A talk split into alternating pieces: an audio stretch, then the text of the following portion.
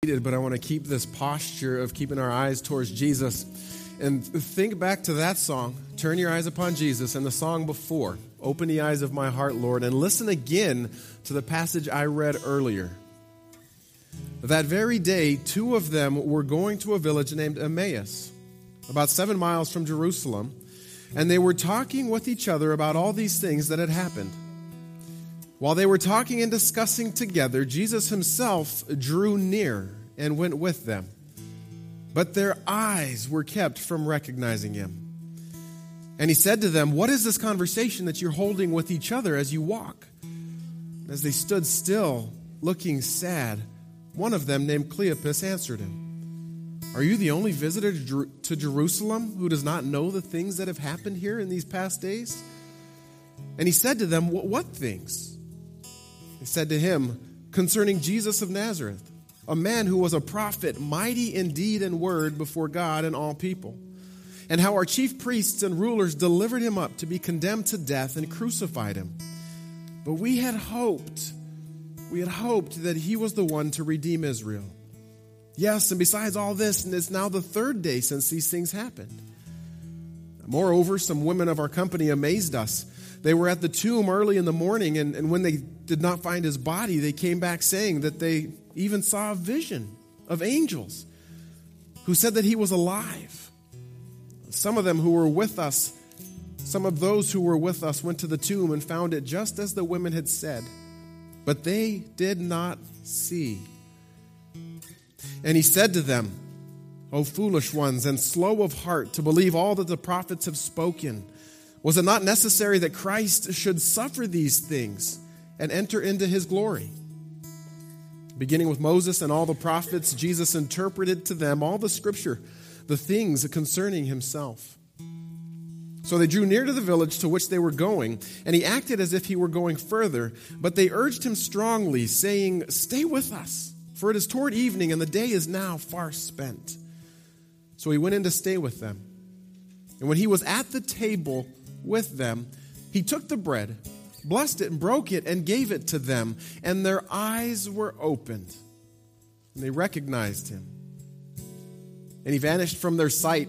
They said to each other, Did not our hearts burn with us, within us, while he talked to us on the road, and while he opened to us the scriptures? And they rose that same hour and returned to Jerusalem, and they found the eleven and those who were with them gathered together, saying, The Lord is risen indeed, and he has appeared to Simon. And then they told him what had happened to them on the road, and how he was known to them in the breaking of the bread. That is the word of the Lord to us this morning. And God, we do ask that you would open the eyes of our hearts, that you would push us to turn our eyes to you as we dive into this text and figure out what it has to say to us this morning. I pray this in Jesus' name. Amen. For those who have been with us for a while, you know that sometimes I can interpret Scripture differently. That text reminds me of the game Hot and Cold. You guys know it? I mean, it's, it's kind of like the game Hide and Seek right? Except in hide and seek, what happens is one person covers their eyes and everybody goes and hides. And then that one person goes and finds them. The game hot and cold is kind of opposite. One person goes and, and hides an object of some sort while everybody else closes their eyes. And then when the time comes, everybody goes and looks for it. And the, the person who hid the object kind of says, as somebody's getting close, hey, you're, you're, getting warmer, warmer, hotter, hotter, hotter, right? You know, you know the game. As they're going further away, it's colder, colder, cold. This text reminds me of that. And in just a moment, I want to show you why. But before then, I want to have our kids play the game hot and cold. I need nine brave kids. Come on up, just the first nine. Just sit here.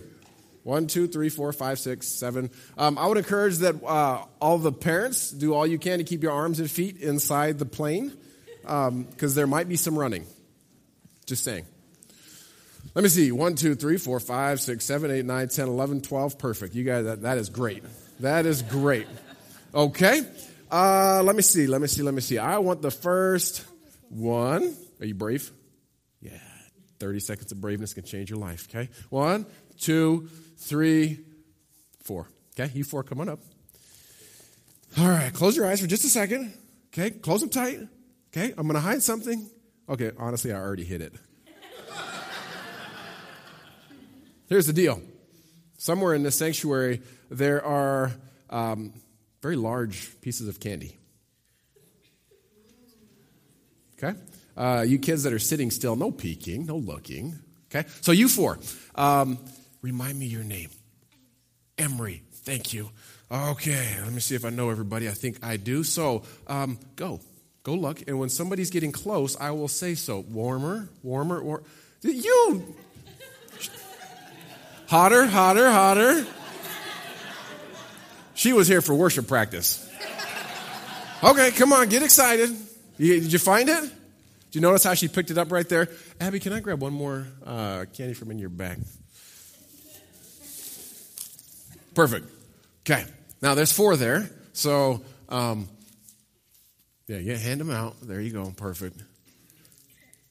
There. Uh, go back and sit with your parents, whoever brought you. Uh, ask them if you can eat it now. Okay? Um, I'm to let. One, two, three, four. You four. Okay? Um, there's no more candy back there, just saying. Okay? But somewhere else in the sanctuary, there are, there's another group of candy. Okay? So go. Yeah, well, you just keep walking. I, I know enough names to tell you. Um, you're getting cooler, like colder. You guys are, you know, kind of ish.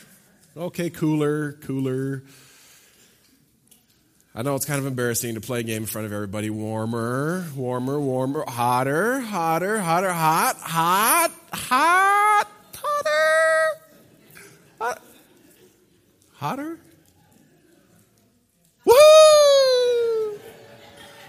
Bring them back. All right. Yeah, you guys can clap for them. Kids like that. Grown up, grown-ups like that too. Okay, same thing. Go ask your parents or whoever you're sitting with if you can eat them now or later. Okay, perfect. You get, you got as adults, you understand the game now, right? Okay, perfect. Um, and you guys are thinking, can I play? I want to play. You see how big those candy bars are? You three, okay? You you can't play again. Did you play? You already played. No, come on up here. But you're gonna have to share your candy with your sister because she shared with you. All right.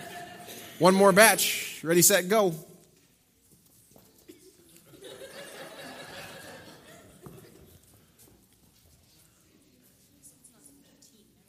I know. Uh, colder. Colder. Ezra, you're getting a little bit warmer. Just a little bit. Now you're going warmer. War- warmer. Yeah. War- warmer. JJ's pretty warm. Very warm. What, what? What? Hot! Hot! Woohoo!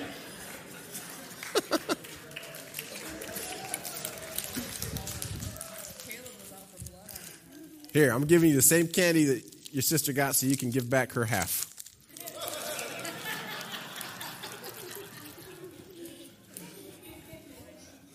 The game hot and cold. You understand the game, right? When somebody's getting warmer, well, closer, it's, it's warmer, warmer, hotter, hotter, hotter. When I read this passage, that's what I thought of. Because as, as outside observers, 2,000 years later, we're sitting there watching these two disciples who start this journey from Jerusalem and they're going towards Emmaus and, and they're, they're talking about what had happened. And all of a sudden, Jesus shows up and, and, and we really want them to see Jesus, right? So from the outside, we're like, warmer, warmer, warmer. And then he says, Well, what are you guys talking about? And they say, Well, this guy, Jesus of Nazareth. And we're like, hey, You're hot, you're hot, you're hot. He's right here, right? And they go and, and they go. And then Jesus says, Oh, man you, you fools, and why don't you understand the things in Scripture? And at that point, you're like, oh, ouch, colder, colder, colder. And then you get to Emmaus, and it seems as if Jesus is going to start walking, and we're watching thinking, colder, colder, don't let him go. He's right there, don't let him go. And, and then at dinner, when they actually realize who it is, I got to imagine that just like the kids who found the candy here, their arms flew up and they were super excited, and then they couldn't wait to run back and tell the other people. You see, just like the game, hotter and colder. Right? Just like, at least in my head. Okay? The question I usually ask at the end of the sermon is what do we do with that? Well, I'm going to ask it now. And I'm going to say that, well, okay. I found five kind of life lessons, kind of faith lessons in this, in this text that we can learn from this walk to Emmaus and this game, hot and cold. Okay, so five lessons. I realize that five is a big number. And by the time you get home today, you're not going to remember five lessons. Frankly, will be good if we remember one. So if you remember anything, remember this. The point of today's message is this Jesus wants to be found. Jesus wants to be found. Okay? And we're going to learn five life lessons. Um, Caleb, because you're so excited, can you hand these out to any of, especially the littles that are in here? Okay? So the younger ones, uh, you're getting some coloring sheets to do during the service. Caleb, there's one right back there too, okay? Uh, older kids, if you want to color and there's enough left over, that's fine. Otherwise, fill in the blanks in your bulletin insert. Okay. Five life lessons, with the overarching lesson being Jesus wants to be found. First lesson, here we go. Jesus is found in the scriptures. Some of you are thinking, duh. Well, yeah, we're, we're going to go with a simple lesson first. Jesus is found in the scriptures. As the disciples are walking and Jesus shows up and he asks them, What are you talking about? And they, they start telling him what they were talking about. We get to that line in verse 25 to 27 in Luke 24 where Jesus says, Oh, guys, you just don't get it, do you? And he says, you, you find it so hard to believe all that the prophets wrote in the scriptures. Wasn't it clearly predicted that the Messiah would have to suffer all these things before entering glory? And then Jesus took them through the writings of Moses and all the prophets, explaining from all the scriptures the things that were said concerning him. He was pointing back to the, to the scriptures that they had, our Old Testament, saying, Look, I'm scattered throughout in here. Look for me. I can't believe you guys can't see this. In fact, later that night, you know, the, our text tells us that the two ran back to Jerusalem. I didn't read far enough in there, but they, they gathered with the other disciples, and Jesus showed up again. And again, he points that entire group back to the scriptures. This is verse 44 of Luke 24. Then Jesus told this entire group, He said, When I was with you before, I told you everything written about me in the law of Moses and the prophets and in the Psalms that must be fulfilled. And then He opened their minds to understand the scriptures. And He said, Yes, it was written long ago that the Messiah would suffer and die and rise from the dead on the third day. And it was also written that this message would be proclaimed in Jerusalem and beyond, that there is forgiveness of sins for all who repent, and you are witnesses of these things. Jesus, again, is pointing back to the scriptures, because that's where he is found. And even though the disciples on the walk on the road didn't really realize that's what was taking place, they felt something. And they mentioned it later, verse 30, let's see, I think it was 32. They said to each other, Didn't our hearts burn within us as he talked with us on the road and explained the scriptures to us? It may be a basic lesson, but Jesus is found in here. So if you're struggling, where, where, where is Jesus? You know, I'm looking for him in the life of my pastor. I'm looking for him, you know, in the, in the things that we get at church. I'm looking for him in all these self help books. Don't look there, look in the scriptures. And a great place to start is in the Gospels, the life story of Jesus. Now, after that, you may be thinking, is he in the rest of it? This happened this morning to me. I, I had prepped my message and I was, I was spending some time with God and I, I was praying through the things that we are going to talk about. And I've been reading Zechariah lately, just a crazy prophet. And there's all sorts of battle and bloodshed and everything going on in there. And I said, all right, Jesus, if I'm going to tell people that you're in the scriptures, could you show me yourself in Zechariah? He's got a sense of humor. Chapter 9 says, Rejoice, O people of Zion. Shout in triumph, O people of Jerusalem. Look, your king is coming to you. He is righteous and victorious, yet he is humble, riding on a donkey, riding on a donkey's colt.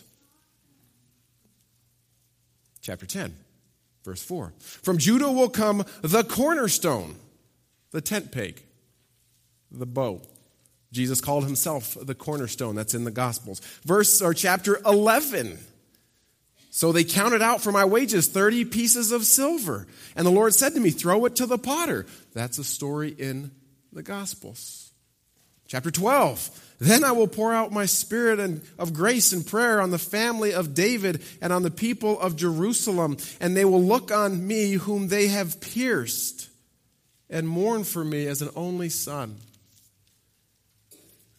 Chapter 13. Strike down the shepherd and the sheep will be scattered. At that point, I'm like, okay, God, you made your point. Jesus is in the scriptures. We can find him there. Why? Because he wants to be found. Jesus wants to be found. That's lesson number one. Lesson number two from this game of hot and cold that we see on the walk to Emmaus. Jesus is found in the everyday moments of our lives. Jesus is found in the everyday moments of our lives. The passage begins, Luke 24, verse 13 to 15. Listen for the repeated word. That same day, two of Jesus' followers were walking to Emmaus, seven miles from Jerusalem.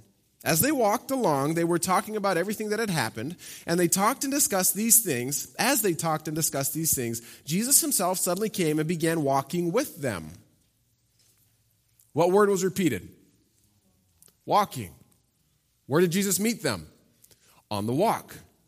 What was perfectly normal and an everyday moment in that day and age? How did people get around? They walked, right? If Peter wanted to see James and John, he walked. If you wanted to go to the market to get groceries, you walked. This was an everyday moment that Jesus showed up. Now, you could say, but James, they didn't find him there. Uh, afterwards, they would have thought that they did because, you know, their hearts were warmed. If you want to push me on that, I'll say, okay, let's go to the next everyday moment in this text. And that everyday moment is found in verse 30 and 31. As they sat down to eat, that's an everyday moment. Yeah? As they sat down to eat, he took the bread, blessed it, broke it, gave it to them, and suddenly their eyes were opened and they recognized him. It's an everyday moment. Now, there's a lot of people, scholars and others, that will look at that little thing and they'll say, well, look, look at the order that Jesus did that. He took the bread, he blessed the bread, he broke the bread. Well, of course they're going to know it was him because they're thinking back to the feeding of the 5,000. That because that's the order that Jesus did it there too. He took it, he blessed it, he broke it, he fed everybody. It's a big event. Of course they're going to remember that. Well, maybe they're thinking, or just a few days ago, this happened again at the Last Supper. We celebrate communion with it. Jesus took the bread, he blessed it, he broke it, and then he handed it to them. So we could say that it was because of those big events that they remembered, but I would say, you know, let's not jump to that. Let's just figure that this was an ordinary dinner at an ordinary house after a long, ordinary walk with an ordinary piece of bread. So, how did they know it was Jesus? Well, perhaps because they had had countless ordinary dinners with him before in the last three and a half years. And on those times, my guess is a lot of them were like, Hey, Jesus, would you pray for dinner? And when he did, you know, he did. And then at that dinner, that ordinary dinner after Emmaus, when Jesus prayed, they had to have recognized him.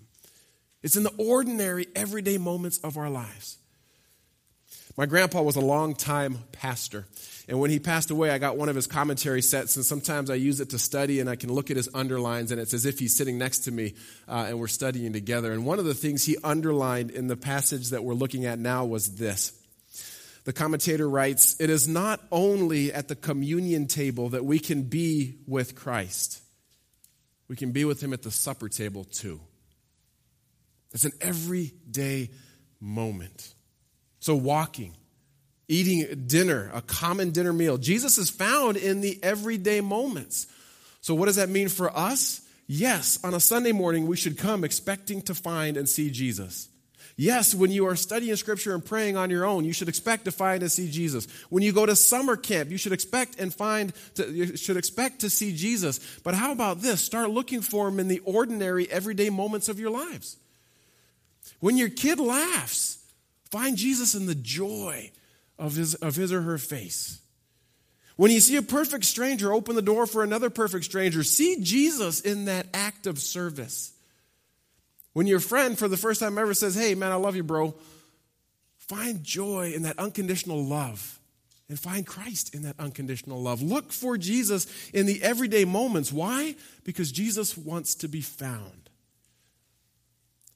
Lesson number one Jesus is found in Scripture. Lesson number two Jesus is found in the everyday moments of our lives. Lesson number three, and this one's a little bit harder to swallow.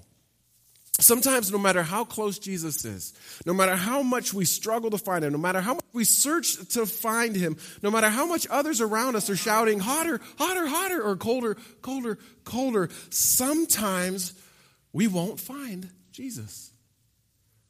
Sometimes we won't see Jesus. Now, you may be thinking, but James, you're telling me Jesus wants to be found. Why are you telling me that sometimes we won't find him? Well, I'm telling you that because I see that in the text. I really struggled with this as this point kind of came to, to, to, fruition, and I started studying, looking at why other people thought Jesus wasn't seen by these disciples on the walk. One person said, Well, if you look at the time of day and you look at the ge- geography from Jerusalem to Emmaus, you're going to realize that in that time of day, the, the disciples are walking into the sun. So they can't see Jesus because they're squinting. For seven miles? I don't think so. Somebody else said, well, they don't recognize Jesus because he's in his resurrected body. Remember, Mary Magdalene didn't recognize him at first. She thought he was a gardener. That's a little better. But as soon as Jesus said something to Mary, she recognized it was him. Jesus had six and a half miles of conversation with these guys. You would have thought that they would have recognized him. So, why am I saying sometimes we won't see Jesus? Oh, here's where it's tough. I think there's three reasons. The first is this sometimes it's God, it's God's fault. Sometimes He keeps you and others from seeing Jesus. Find that in verse 17. Excuse me, verse 16. Actually, I'll go to 15. As they talked and discussed these things, Jesus suddenly came and began walking with them. Verse 16, but God kept them from recognizing him. In the English Standard Version, it says, But their eyes were kept from recognizing him. I want to argue with God on this. God, why are you doing this? Why not show them who Jesus is? He's right there with us. Does it have anything to do? Is it similar at all to what took place in Luke chapter 9 or Luke chapter 18? In both of those chapters, Jesus talks about what's going to happen when he gets to Jerusalem. He'll be handed over, he'll be arrested, he'll be beaten, he'll be crucified, he'll die, and on the third day he'll rise again.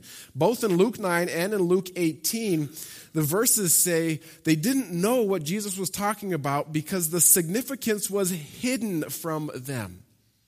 It was hidden from them. Why would God do that? Was he waiting for just the right moment? We could say that's the case in here. But still, there's a part of me where there's a rub in that. We've got 50 ish names on those sticky notes in that window right there of people we're praying for who don't know Jesus. And I want to say, God, why won't you open the eyes of those people's names today? Are you keeping them from seeing them, from seeing Jesus? I decided this morning not to try and answer that because I want us to sit in that unsettled because I don't know if we can answer it. But sometimes we may not see Jesus because God is saying, I don't want you to see him. Yet, at least. Sometimes we're not going to see Jesus because it's our own fault.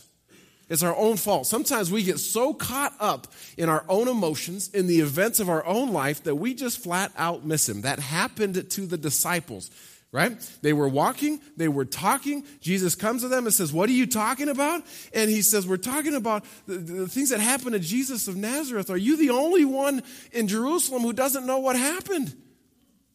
How's that for irony? Yeah. Hey, fella, you don't know what took place? Jesus said to them, Well, what things are you talking about? And when he said this, they stopped short. This is verse 17. They stopped short, sadness written across their faces. They were so caught up in what was going on within them that they didn't see Jesus in front of them. Sometimes that happens to us. We get so caught up in the events of life, in the sadness that we're going through or the joy that we're going through, that we miss seeing Christ, and He's right there. Now, sometimes it's also our fault because we have certain expectations for the way Jesus should show up. We think, well, I've always heard of Jesus showing up in this way, so I'm only going to expect him in that way. And then when we don't see him loud and clear in that specific way, all of a sudden we're like, well, what's happening? What took place for these guys. Verse 21, they explained to Jesus what had happened, and then they said in verse 21, we had hoped, we had hoped that he was the Messiah who had come to rescue Israel. We had hoped, we had expected the Messiah story to play out in a certain way, and it didn't play out, so all of our hopes are dashed. And Jesus is sitting there saying, Wait, now, let me explain to you that the way the Messiah story is supposed to go actually did play out. But the disciples couldn't see him because their expectations, their hopes, was not what they had thought. So sometimes we won't see Jesus because God's keeping us from it. Sometimes we won't see Jesus because the mess in our own life is getting in the way. And, and how's this? Sometimes we won't see Jesus because we're just too smart. We know too much. We're too familiar with the story. Numerous times leading up to this event, numerous times leading up to Christ being crucified, Jesus pulled the disciples aside and said, Hey, this is what's going to happen. When we get there, I'm going to be arrested. I'm going to be crucified. I'm going to die. I'm going to be put in a tomb. But three days later, I'm going to come out. He said that two, three, four times in these gospel stories. And when Jesus was asking the disciples, what happened? And they said, well, we had hoped that the Messiah was going to was going to was going to happen this way, but it didn't. And they finished that sentence. This is the end of verse 21. It said, this all happened three days ago. Did you catch that? The end of verse 21. Yes, and besides all this, it is now the third day since things, these things have happened. Do we not want to just yell out, hotter, hotter, hotter? Jesus told you it was going to happen on the third day. You're saying it's the third day. Do you not see it? Sometimes we are so familiar with the story that we miss Jesus in the story. This is a risk, especially for those who grew up in the church. Decades upon decades. When you guys started hearing this morning the walk to Emmaus, at least one person in here thought, hmm, I've heard 10 sermons on that. I know the direction Pastor James is going to go. I don't have to listen. Of course, you may think that every week. But maybe this particular text, you're so familiar with the story, it's like there can be nothing new. What if Jesus wants to show up in a new and fresh way that's simple? How crazy would that be?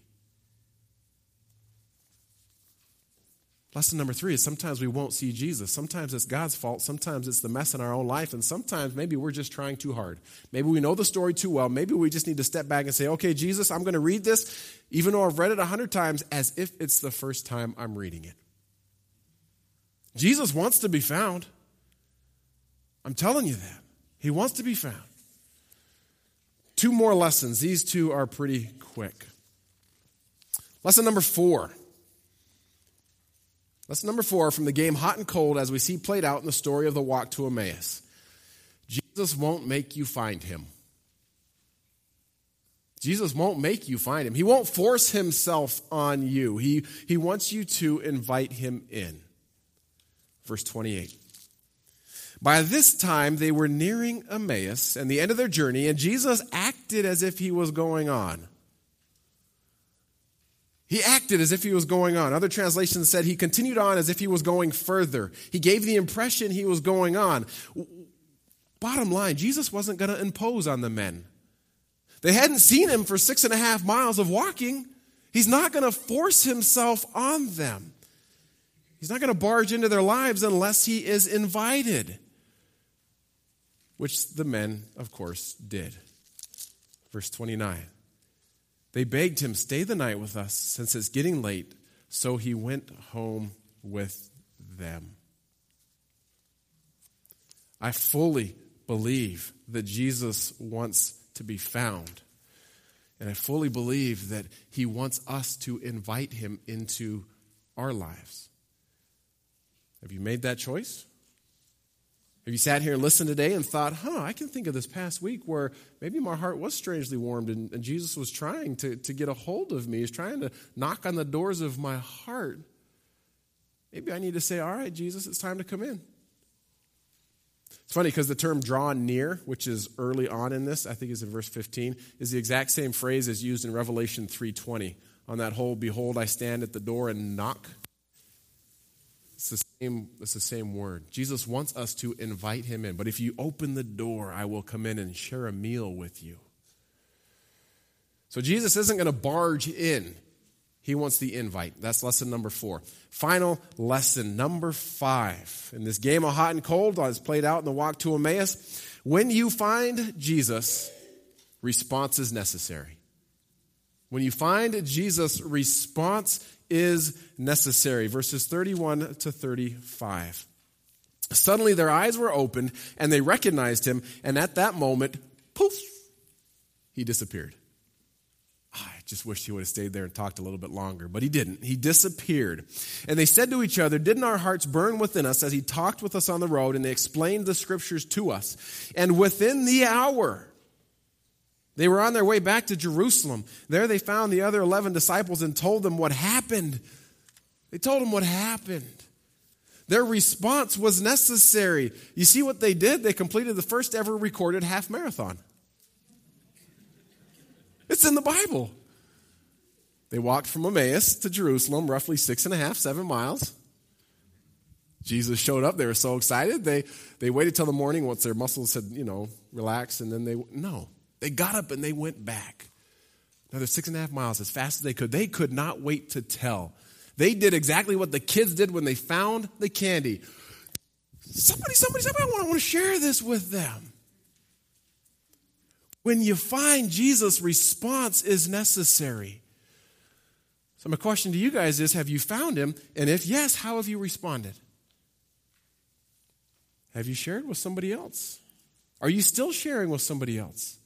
Jesus wants to be found.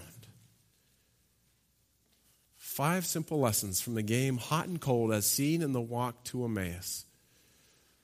So, what do we do with this? I asked it earlier, and I've kind of been giving you some stuff all along. I'm not going to add too much more. If anything, I draw you back to what I've said in the end of the last two sermons in the last two weeks.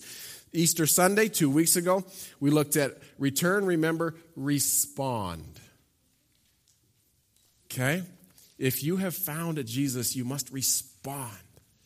Now, that response may look different for different people. If nothing else, be praying. Your response may be praying for the sticky notes on the window. Okay? So, the other thing we started um, last week or the week before is the Gospel Journey Challenge. We're trying to read through all four Gospels in about a six week stretch.